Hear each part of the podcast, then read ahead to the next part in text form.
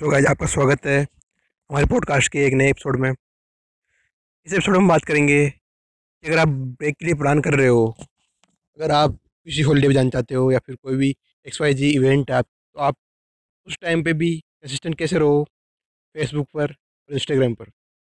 ये है Facebook marketing का हमारा पहला एपिसोड। चलिए शुरू करते हैं। और इस पॉडकास्ट में हम हमेशा बात करते हैं फेसबुक मार्केटिंग और सेल्फ इम्प्रूवमेंट के बारे में।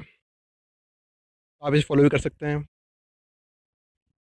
तो सबसे बड़ी दिक्कत ये आती है कि जब भी हम हैं तो कंसिस्टेंसी कैसे रखें, हम कंसिस्टेंट कैसे रहें। तो उसके लिए आप एक चीज़ कर सकते हो, प्लान करो अपनी, तब उससे एक दिन पहले आप पोस्ट बना लो पर डे के हिसाब से। अगर आप प्लान कर रहे हो 5 दिन की, जितनी दिन में अगर आप एक पोस्ट कर रहे हो तो 5 दिन की 5 पोस्ट बना लो और उसे शेड्यूल कर दो उसकी मदद से, पेज मैनेजर की मदद से।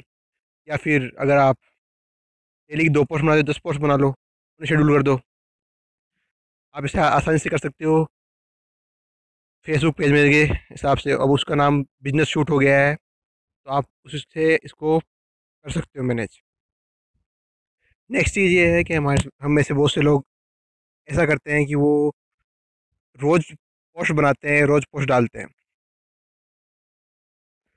इसको करने की में बहुत दिक्कत आती है कि अगर हम डेली पोस्ट डाल रहे, डेली डाल रहे हैं, मैं भी ऐसे ही करता हूँ। तो अगर एकदम से हमारे लाइफ में ब्रेक आ गया कि कोई भी इवेंट आ गया तो हमारे पास पोस्ट करने के कुछ नहीं होता। इसके लिए आप एक चीज़ कर सकते हो कि आप जब भी कोई पोस्ट डाल रहे हो या फिर कोई लाइव कर रहे हो, कुछ भी कर रहे हो, फेसबुक लाइव हो, आप फ़ोन पे कुछ भी कर रहे हो, कुछ सीख रहे हो, उसका एक स्क्रीनशॉट लो और उसे रख लो। और जब आप कुछ काम नहीं कर सकते, आप फेसबुक पे पोस्ट नहीं डाल सकते, आपके पास कंटेंट नहीं है क्रिएट किया हुआ, तो आप उसको उठाओ, क्रिएटर स्टूडियो में जाओ और वहाँ से उसको एडिट करके उसमें कुछ टेक्स्ट डाल के उसे पोस्ट कर सकते हो। ये भी एक बहुत अच्छा तरीका है। और जो चीज़ मैं यूज करता हूँ उसके बारे में बताता हूँ आपको। एक मैं जब भी मेरे पॉडकास्ट डालता हूँ उसका लिंक ट्विटर पे शेयर करता हूँ और उस लिंक को ट्विटर पे शेयर करने के बाद उसका स्क्रीनशॉट लेके उसे एज इंस्टाग्राम स्टोरी और फेसबुक स्टोरी डालता हूँ। तो ये चीज़ भी आप कर सकते हो।